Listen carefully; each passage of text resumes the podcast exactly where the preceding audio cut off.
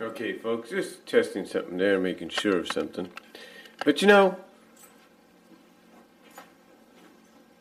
you know with you know with movies lately and everything, you know throughout the history of movies, television shows, you name it, sometimes we've always thought to ourselves, what if this was played out on the screens? How would people react?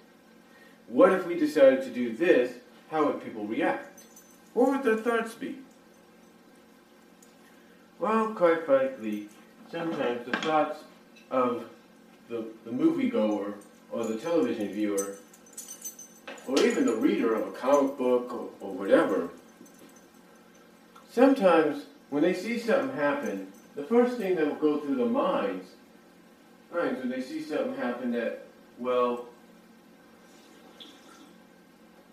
is pretty much to quote what the nostalgia critic sometimes says or uses as an, as an example in his reviews, and God forgive me for saying this, Lord forgive me for saying this, but most of the time what goes through a person's mind is a major mindfuck. And the reason a major mindfuck goes through a person's mind is because they start having this, the, they start having that WTF moment when they see these things. And the WTF being, excuse my language again, Lord, and I apologize for this, uh, what the fuck, basically that's what WTF stands for, what the fuck, because basically that's the question that comes to their minds of, what the fuck did I just see, and did this movie just play a mind fuck on me, or did this show just play a mind fuck on me, or did this book that I'm reading, or this comic, did they play a mind fuck on me, because what the fuck did I see? And again, this is something that has been going on since the advent of cinema, including animation shorts and stuff. But, with that said, you know, it's one of those situations where you think to yourself, well, well, you ask yourself, what were those people on? Were they tripping? What were they on? Did they, you know,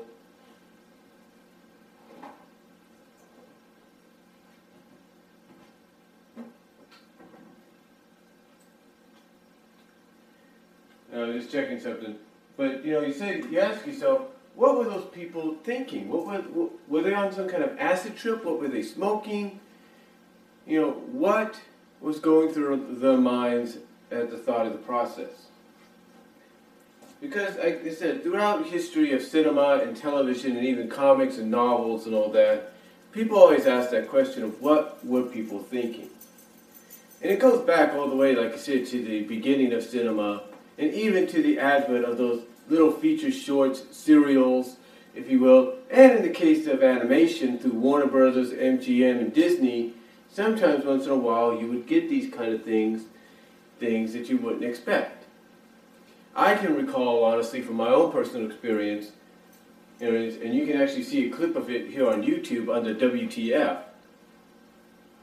I can recall watching a, the Donald Duck cartoon from the 1940s when it aired on Disney Channel for the first time as a kid, I, I remember watching Duck Pimples.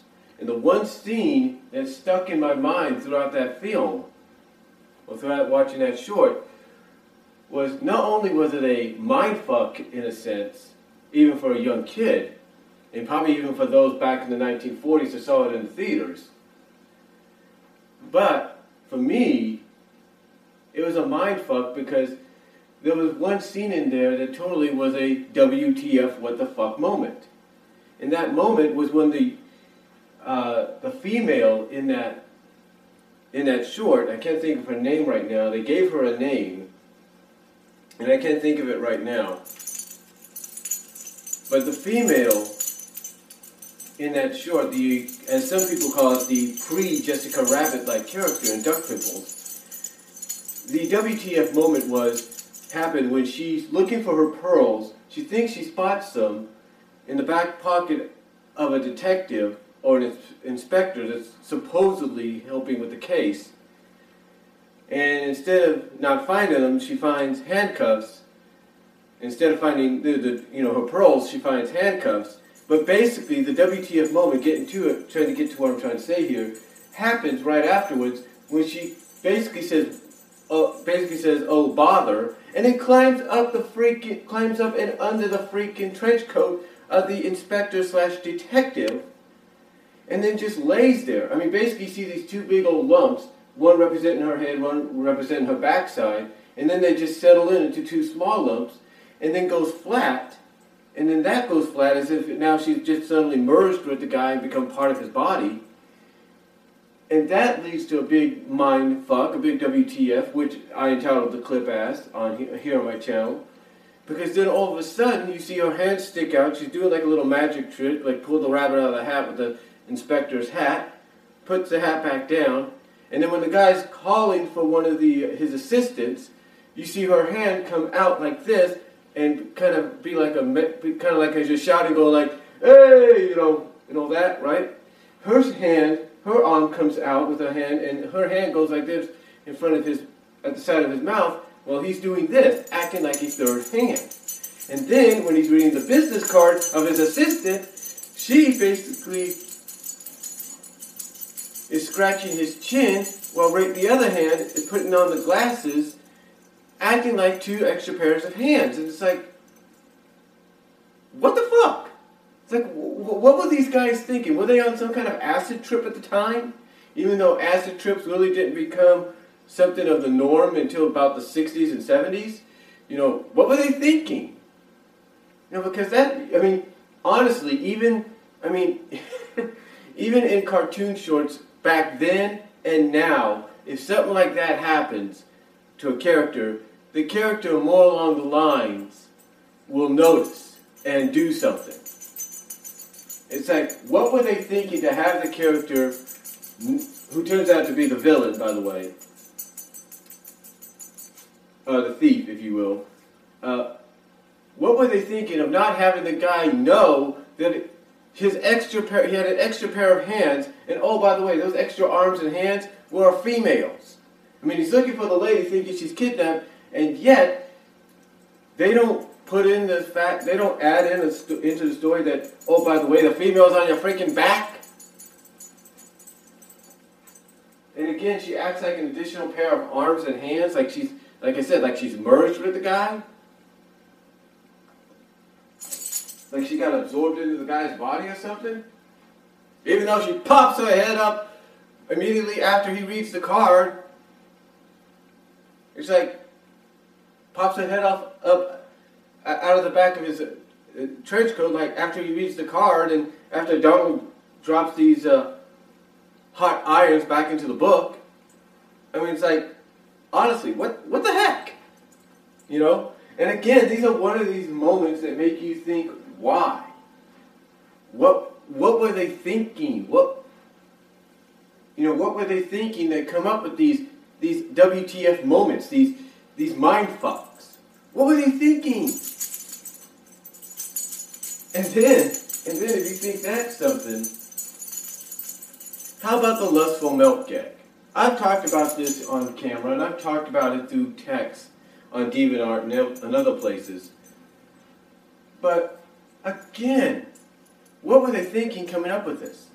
I mean, I understand through animation you want to have a visual representation of something that in real life can never really happen on camera. So through animation, you are provided with that opportunity to visually see, uh, you know, what that character is feeling or what that character feels like in animation form. So it helps out. But again, what were they thinking when back in the 1940s, if not earlier than that, they come up with the lustful melt gag of having a female character freaking melt into a puddle. Swooner Crooner is the earliest exception that I know of. And true, we've seen various examples elsewhere. And if anybody that wants to know what the lustful melt gag means in reality, even those that run TV tropes, the lustful melt gag basically is when a character, male or female, melts into a complete puddle, not just halfway through or part of their body flattens out and looks like they're melting. No, they melt into a complete freaking puddle. And no, not somebody going on top of other people acting out a freaking orgy or anything like that. No. Or even doing a variant because they see a fig- some kind of collectible figure they want. No, none of that. It's basically when a female or male character gets amored or attracted to a to another character of the same gender that it causes them to melt into a puddle. And basically, animation allows that to happen from a visual standpoint. But again, it's like, what were they thinking when they came up with that gag? What was the person thinking at the time? Like, okay, we got this Frank Sinatra like character because a lot of characterizations of famous singers and actors and actresses back then uh, were the norm. So you had this Frank Sinatra like rooster, and all of a sudden one of the hens melts into a puddle, and all you see is like a little uh, uh, mohawk or whatever thing, a little quills, little red quills sticking up, and that's it. And she's nothing, and all she is now is nothing more than a shaky black puddle, black melted puddle, like rippling, and all that. And it's like, what were they thinking when they came up with that? And again, like I said, we've, we've seen that probably in earlier examples and later examples. Heck, I'll give you another later example. Popeye. Now, I'm not counting Fistic Mystic because of the fact that when Olive melted, she didn't melt. She just turned yellow and went, did the get run over by piano deal going down the stairs. That's what she did. The pancake kind of deal. The one I'm talking about is Parlez-vous Woos. And again, just like with Duck pimples, when I saw that, not only did it become, make me a fan of the gag, and it did, but when I saw that, I thought to myself, well, wait a minute, these characters are supposed to be human, yet visually, you know, because when you think back on it, and even as a kid you think this, you think, you think, well, these characters are portrayed as humans in this cartoon, but visually I just saw the main love interest, who many have dubbed probably is the more attractive, probably the more uh, prettiest, if not Disney-like in a sense, rendition of Olive, and I know that sounds crazy to say, of Olive Oyl in any Popeye short, period, all of a sudden we see her melt into a puddle of melt, melt into a pool of melted, bu- of melted butter that's flowing, running down the floor, and all you see is a big, is her eyes and a smile. That's it. All you see is her eyes and a smile. And as she's flowing down the floor, later on, if you watch it as you get older, you notice that there's little uh, little dry spots coming up around her, and you're thinking, that's how they're ending it? What the fuck were they thinking? Why end it like that? You could have had that done in the middle of the freaking cartoon when Bluto kissed her. And it would have made more sense. You could have had Popeye come in, scoop her up, dump her back out, and there you go. It's like, what were they thinking? What were they thinking? right? I mean, I understand some of the Popeye shorts, even back when Fleischer Studios did it. Okay, Max Fleischer and all of them did it. Yeah, they were. Some of them were WTF moments as well. And when Paramount and King Features got a hold of it, that was continued on, but in more toony style. But still, it's like you look at that. You, you look at Swooner Crooner. You look at all these moments that I've talked about, and you think, what in the world were these people thinking? I mean, even The Simpsons for as long as they've been on the air, have had the WTF moments. They have. They've had the WTF moments. Let's not deny that. Even Futurama's had them. Family's guys have They've all had those mindfuck WTF moments where you think, what were these people thinking? What were they smoking? You know? And there have even been features, live action and mostly animation throughout the 60s and 70s where you've had these kind of moments, where you've had these WTF mindfuck moments with movies. Ralph, Bas- Ralph is probably one of the biggest examples of this with movies like American Pop, Coonskin,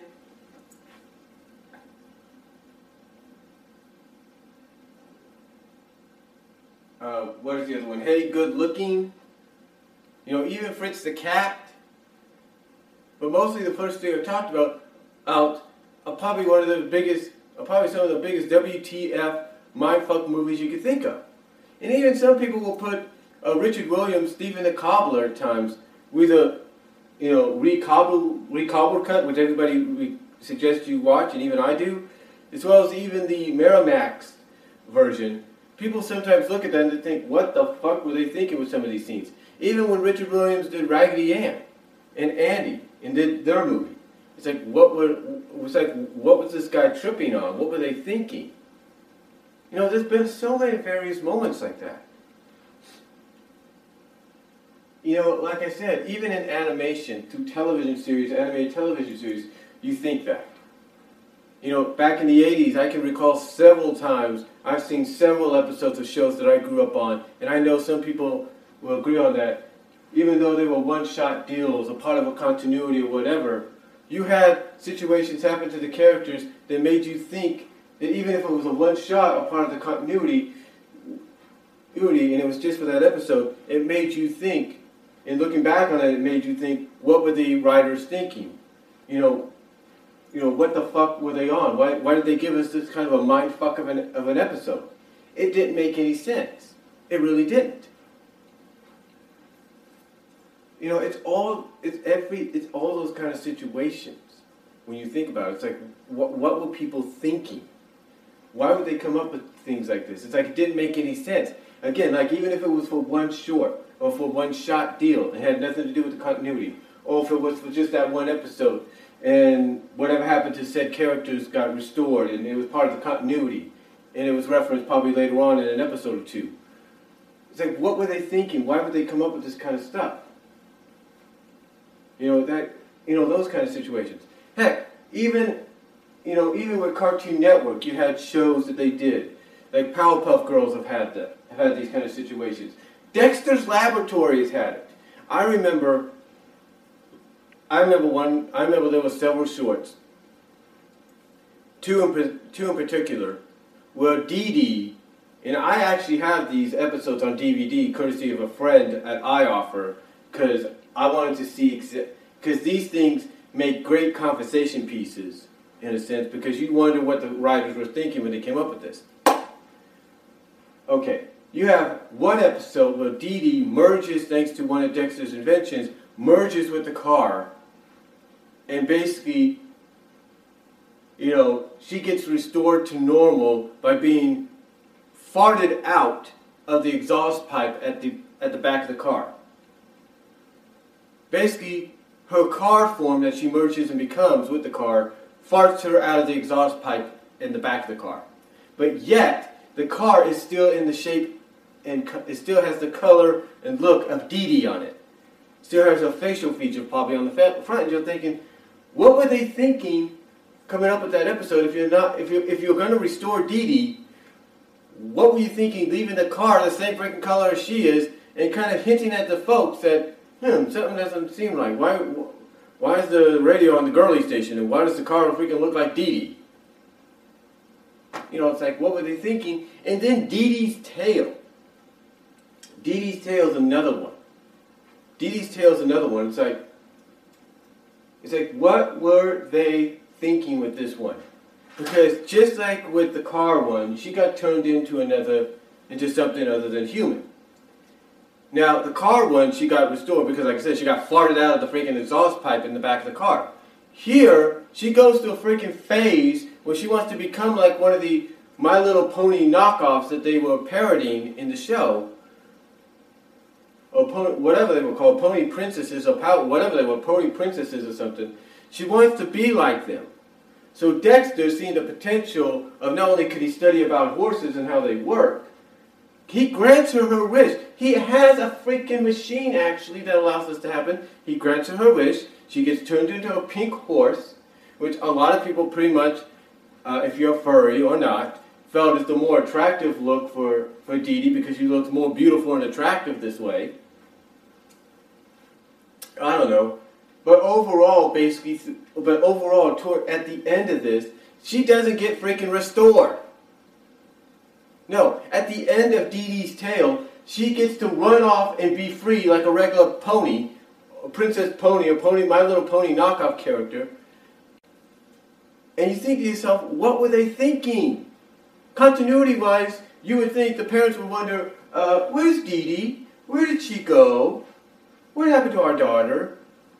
I mean, continuity wise, you think the parents would wonder that to the point that Dexter would be like, follow me, see that horse over there? That pink horse? That's her. I mean, you think honestly they would come up with a concept like that, maybe a follow-up episode. But no, it's just like end it there. And that's what I'm talking about. You know, these shows having episodes short sometimes that are one-shot deals because then that has nothing to do with the continuity later on. It doesn't. It doesn't. And, and again, it makes you think, what the fuck were they thinking? Thinking, coming up with this mind fuck of an idea.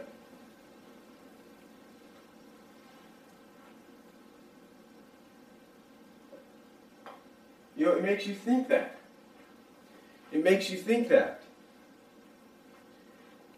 And again, sometimes these are one-shot deals. And why are they one-shot deals? Because sometimes it's just something that the writer has to get out of the system. And then they just go on and do the rest of the continuity.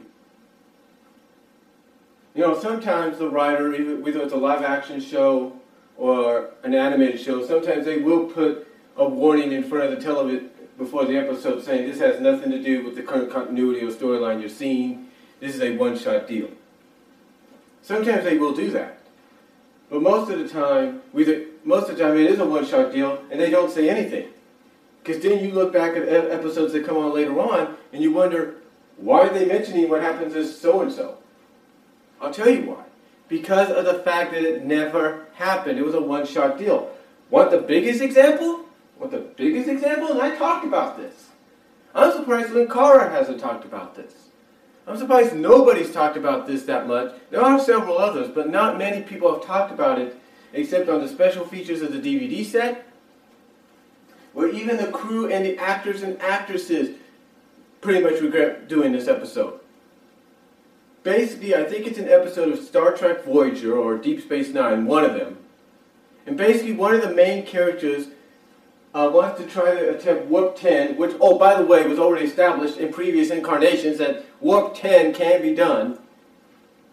Pretty much, because of this, gets side affected and mutated into almost a lizard like character that, for some odd reason, is backwards evolving into a salamander like creature.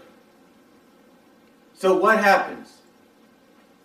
Because of this, at the end, he kidnaps the captain, one of the more popular Star Trek captains, and probably one, of the, and probably, I think the only major female Star Trek captain. What's he do? He kidnaps her, does a warp 10 with her, the same thing happens to her. They end up landing on a planet where they're found by the rest of the crew, but they're found, what, in three days? And oh, by the way, within three days, not only does the, the character that's affected go full salamander, backwards evolve into full salamander, but so does the captain.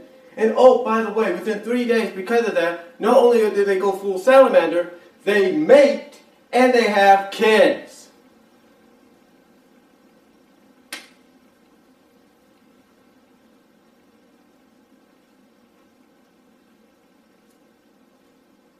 And that is one of those WTF mindfuck moments that not only is a one-shot deal, but is so WTF and mindfuckery that even the cast and crew look at it the same way.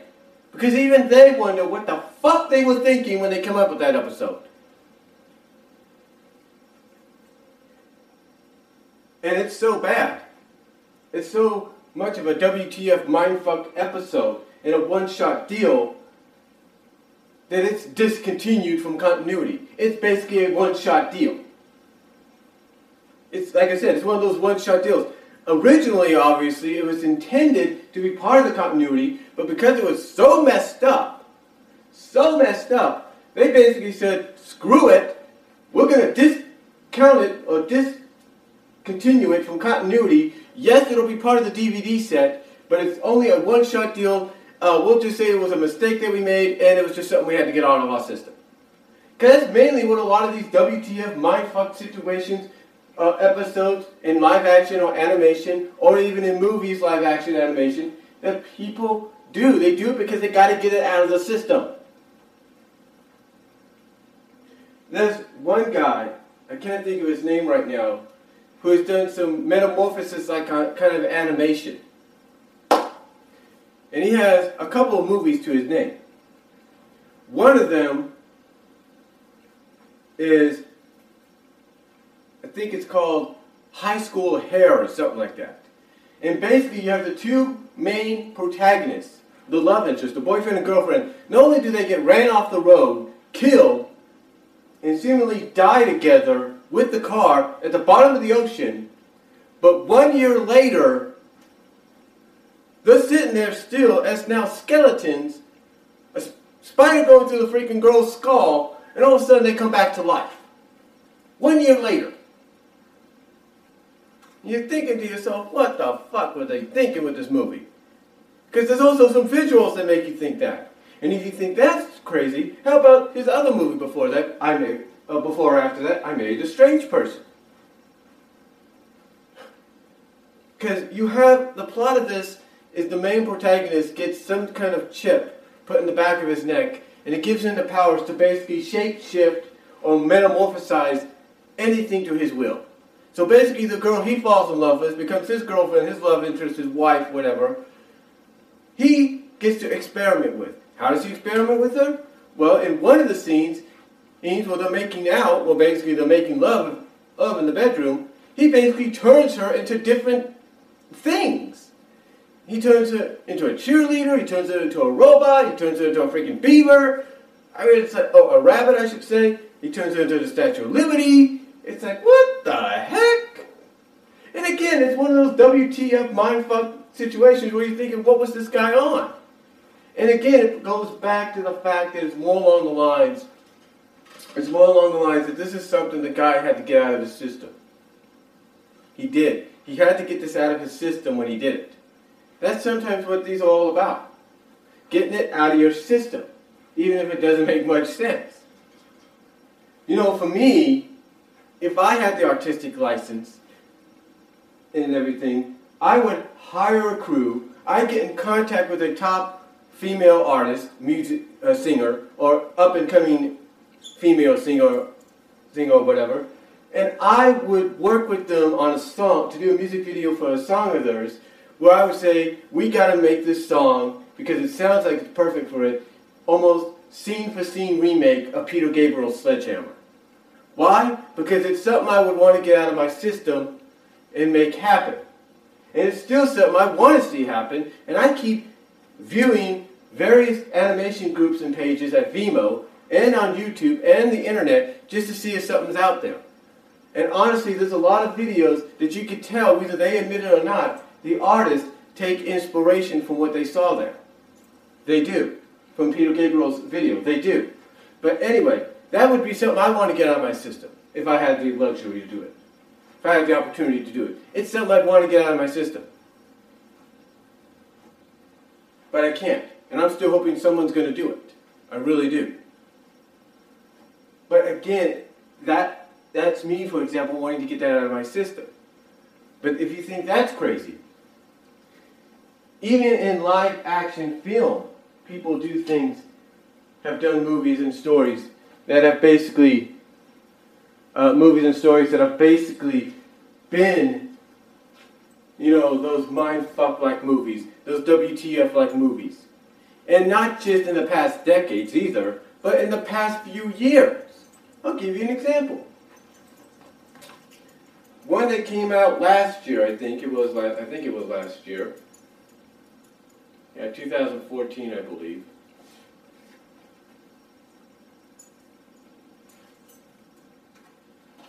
Yeah, 2014.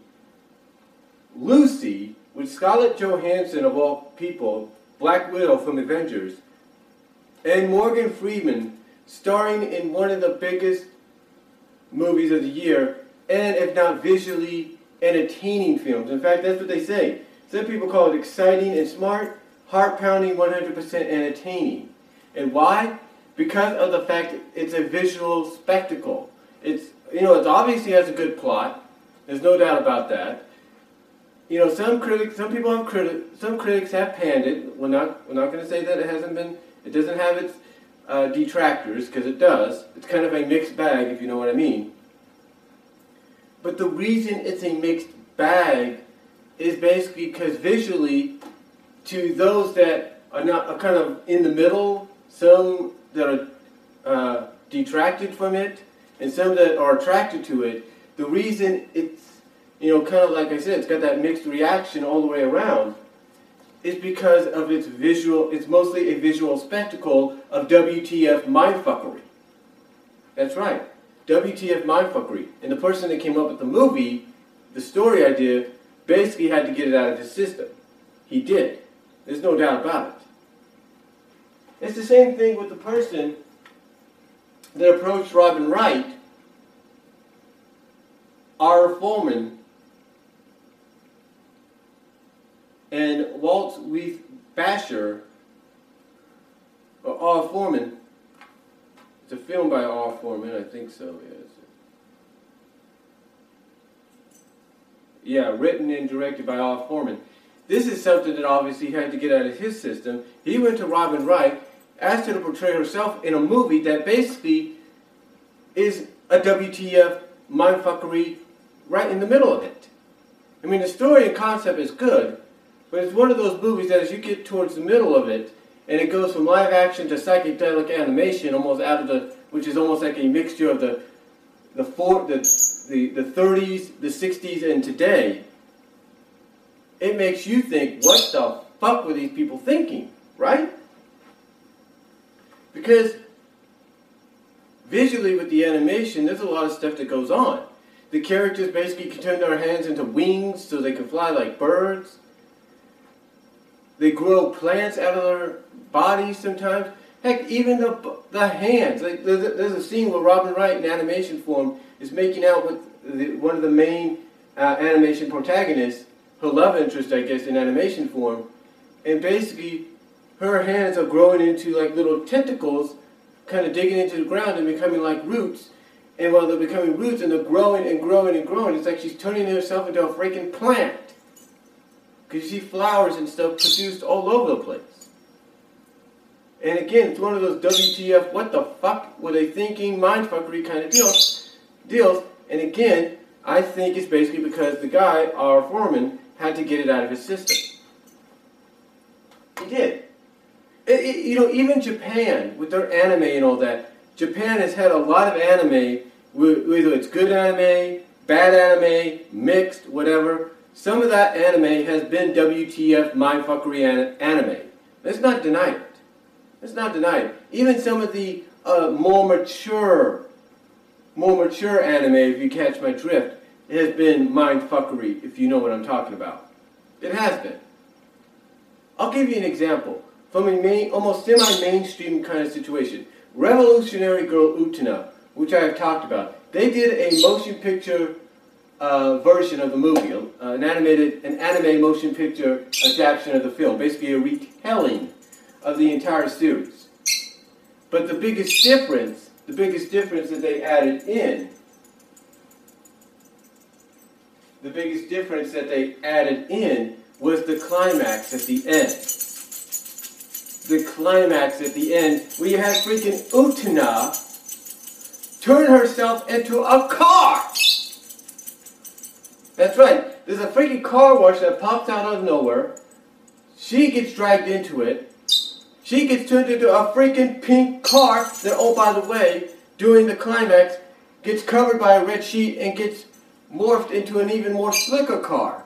And then, oh, by the way, at the climax, gets crushed by these little treadmill or these uh, tread tractors, and only she's only able to survive after her and Anthy basically say this, uh, the the uh, what is it, the main line of of something like revolutionize the world, and they burst right through the the antagonist of the film all in one piece. And making out, have, making out on what's left of the Utena car that Utena was.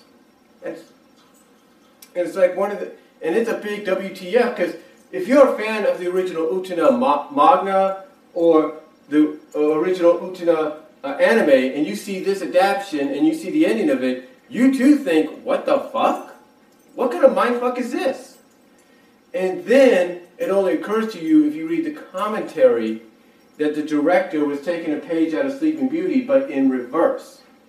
Because throughout the film, Utena was the prince, Anthy was the princess, and just like out of Sleeping Beauty, Snow White, the roles get reversed. Utena becomes the princess when she becomes a car. Anthy becomes the prince, and the way to wake her up is to drive her out, out of the academy area and into the real world. Again, it's one of those WTF moments. You think to yourself, why? What were they thinking? Why change something that didn't need to be changed? I mean, not saying it wasn't indicated that the characters could turn into, uh, into other things. You know, there's a, an episode in the uh, Utena anime where one of the main, I guess you could say, uh, uh, one of the main anti-protagonists, if you will, sort of the tri, uh, tween-tagonist, if you will, uh, basically turns herself into a cow, and then either her boyfriend or little brother does the same thing so she can take care of it. It's like, what? So, and again, it's one of those WTF deals. And again, it still continues to this day because there's a lot of regular anime, uh, more, a lot of, uh, a lot of anime with all ages, uh, teen, you know, adolescent anime, young adult anime, very mature anime, where a lot of these kind of things happen. They do. And you're thinking to yourself, again, that same question that people ask for generations WTF, what the fuck were they thinking when they came up with this mindfuck? Because that is the biggest question. But I know this video is going into several parts, and I do apologize, or this subject's going into several videos, several video parts, and I apologize for that. But there's another thing as well. You see, You see, it's not just it's not just the writers of animation, of animated an, animation, anime series or movies, live action movies or series, or even comic books, because believe me, there have been several stories in Marvel Comics, DC Comics, Archie Comics, IDW, Image, Dreamwave, well, this has happened as well. You want a good example? There's a story, I don't know when it takes place, in the whole situation with Ultron in the comics, where Ultron, I guess it's a female Ultron or whatever, possesses Tony Stark's Iron Man suit while he's still wearing it, basically possessing him, and by using the Ultron nanites, morphs him, him and the body into an exact replica of Wasp. That's right. Wasp is right there. So what does this female Ultron do when she, you know, takes control and manipulates Tony's body and armor and all that? He, she morphs it into a replica of Wasp. And if you read that issue, or even seen that situation and you think to yourself, or even seen that panel, you think to yourself, what the fuck were they thinking? What were they on at that time? What kind of mindfuckery is this? Because it makes you wonder, what the heck? But again, it's not just limited to or limited or unlimited to any of that, to movies or to live action movies or series or animated anime live action movies or series or even comic books. Even us as fans have been guilty of it. That's right. Even us as fans have been guilty of it, and because of a reason. Because of a reason, and the reason is because it intrigues us. What we see when, it intrigues us because when we see these WTF mindfuckery moments, it intrigues us and even inspires us to come up with our own ideas because they're so out there. And because they're so out there, we become a fan of it because we, we are intrigued by it and we're inspired to create our own stuff.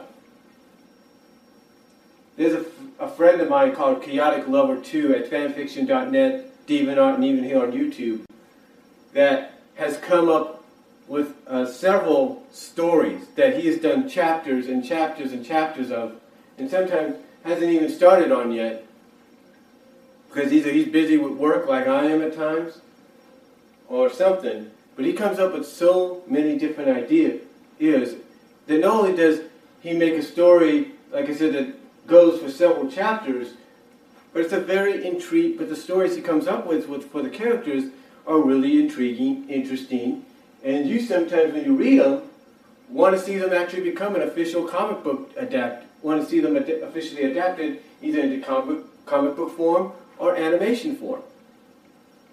And what he does is he's a fan of the elastic. He's a fan of characters getting elastic powers, kind of like Elastic Girl, Mrs. Incredible from The Incredibles. But he goes beyond just them being stretchy and elastic. He allows them to shape shift and morph their shape into different things. And the characters he started this with, is this trend with, believe it or not, from what I got introduced by, was the freedom fighters of Sonic SatAM, mostly Princess Sally. And then he made that follow up on giving it giving those similar powers to Loop and Amy. And how did he do that? By having Loop and Amy accidentally fuse into one body. And then through that, he gave it to Fiona, who became good because of this. It, and I think even Nicole, who was possessing an animatronic version of Fiona or something. Or something. Or actually, it was Nicole possessing uh, Fiona's body because they weren't sure if they could trust Fiona, but Fiona even got a similar powers, even sort of a android-like form. But anyway, he has fun with this. He has fun. He allow. Not only does he tell a good story with these, but he allows the characters that get infected, that are in the situation like Sally is, to have fun with the powers. He allows them to manipulate and shape and morph their bodies into almost anything. Like there's a scene where she's training her body, trying to training training with training. Well, basically, there's several scenes where she's training on how to use her new elastic powers, how to manipulate her shape, morph her shape, whatever. And there's a scene where she's training with Sonic, and she comes up with the idea to morph her shape into basically a voluptuous, sexualized version, you know, bigger buzz, longer hair, more attractive, kind of Jessica Rabbit-like. And, and in the story, it stops Sonic in his tracks. It's like, holy smokes, I didn't expect this. Hubba hubba, kind of do. You know what I'm saying? And it's not just that. You know, he allows her to go to semi-liquidation if she gets caught in a situ in a deal to where she's got to find a way to get out of it. She turns herself into a almost semi, if not total liquefied version of herself, goes through the cracks and then reforms.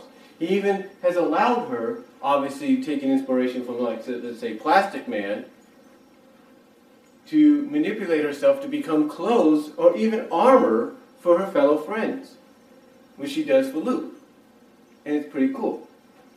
It really is.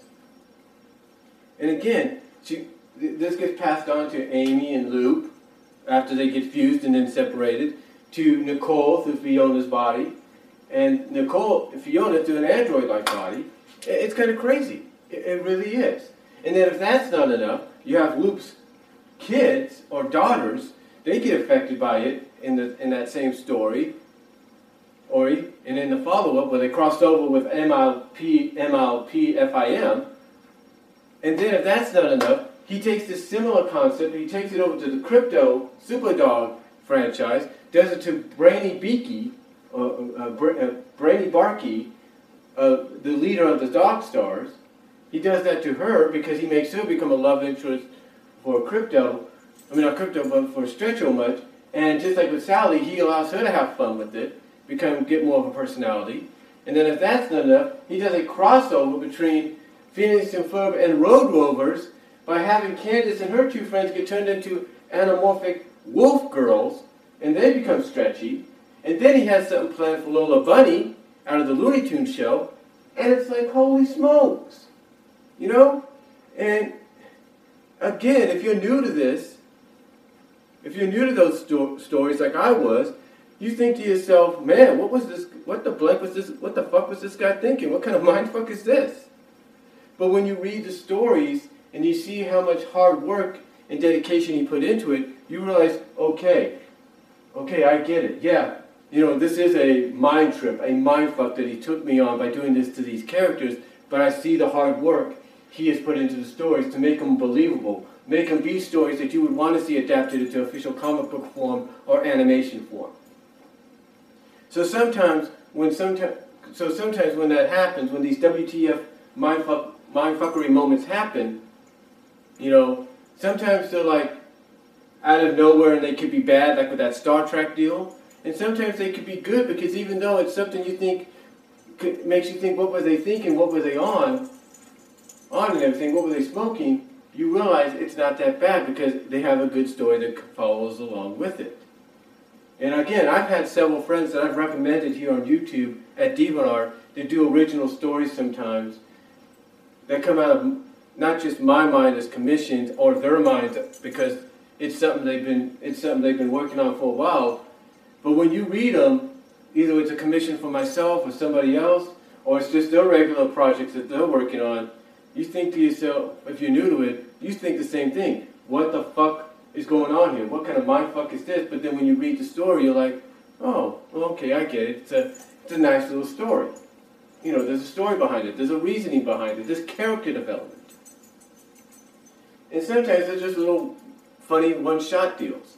Like recently, I had uh, somebody I commissioned through points at DeviantArt do a little uh, short story of Sally uh, creating an invisibility formula that also had the uh, properties, also had the power to allow her, as it being invisible, to merge with inanimate objects. And, then, and even though it wasn't as long as I, was th- I thought it would be, it was still good enough in its own one little shot deal that it had character development because you had Sally being Sally, being kind of wondering, making sure her, always coming back and asking Nicole, okay, is this going to work? Is, is this a, is an effect? Da, da, da, da, da. Can you analyze this, that? Always still being Sally, but kind of growing a bit of character development by having fun with these powers and kind of being a little mischievous. So, again, and again, like I said, we're just as guilty as the writers in Hollywood through the movies, television series, animated series, animated movies, live action series, live action movies, web series, whether it's animated web series, animated web series, or live action web series, or whatever. You know, we're just as guilty. We're just as guilty. But again, the reason we're just as guilty by, by creating these WTF mindfuckery moments is because we get intrigued by those that we've seen before. We get intrigued by those WTF, what the fuck mindfuckery moments that we've seen in cartoons, move, in cartoon movies, anime movies, cartoon series, anime series, live action movies, live action series. You know, even web series as well, like I said, even web comics. Because of the fact, fact is something we never, we don't see every day. Even if it's a one-shot deal and it has nothing to do with the rest of the continuity. Or it's a one-shot, or it's just something, it's a one-episode deal, but it does get reflected back on in the continuity. It's something that intrigues and inspires us, but again, it still keeps us asking years later, what the fuck were they thinking? When what were they think? What the fuck were they thinking when they came up with this? So that is why we see these mind fuck like moments, because it does keep us asking, what the fuck were these people thinking? So that's all I'm going to say on this, folks. Let me know what you guys think down below. Do you know of any mindfuckery, what the fuck moments that you've seen that I haven't mentioned in anime, animation, live action, live action or so, that I haven't mentioned, as well as what was the first WTF mindfuckery that you've seen in animation, live action, and so on. Let me know down below. Comment if you like. Sorry that this topic was in several videos, and I'll talk to you all later.